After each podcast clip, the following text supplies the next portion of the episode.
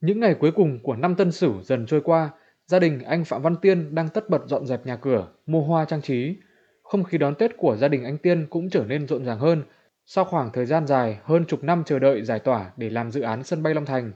Anh Tiên cho biết, tháng 7 năm 2021, gia đình anh bắt đầu xây cất nhà mới. Đến nay, ngôi nhà hai tầng trên khu đất rộng hơn 125 m2 đã hoàn thành. Trong tâm thế phấn khởi, vui tươi, anh Tiên kỳ vọng đón Tết đầu tiên tại nơi ở mới sẽ đầm ấm hơn, đại gia đình cùng nhau quây quần sum họp.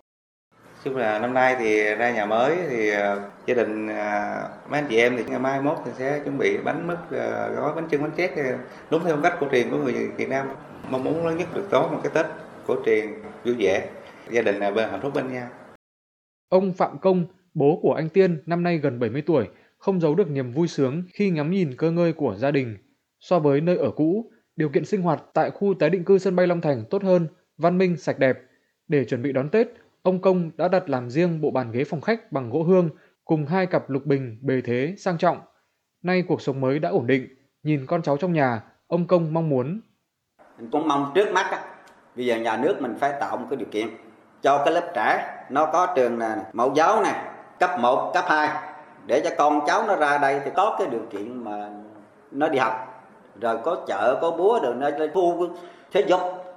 rồi thứ hai nữa là để cho cái lớp trẻ này nó có công an việc làm nó đi làm công nhân rồi nó cũng thoải mái theo Ủy ban Nhân dân huyện Long Thành, đến cuối năm 2021 đã có hơn 100 hộ dân thuộc dự án sân bay Long Thành xây dựng nhà cửa tại khu tái định cư Lộc An Bình Sơn. Trong số này, có hàng chục hộ dân đã hoàn thành xây dựng nhà cửa và chuyển đến sinh sống, kịp đón Tết Nguyên đán. Để đáp ứng nhu cầu cuộc sống của người dân khi chuyển đến nơi ở mới, hệ thống hạ tầng kỹ thuật như đường điện, nước, xử lý nước thải, viễn thông đã cơ bản hoàn thành. Ông Nguyễn Anh Tuấn, Phó Giám đốc Ban Quản lý Dự án Đầu tư xây dựng tỉnh Đồng Nai cho biết,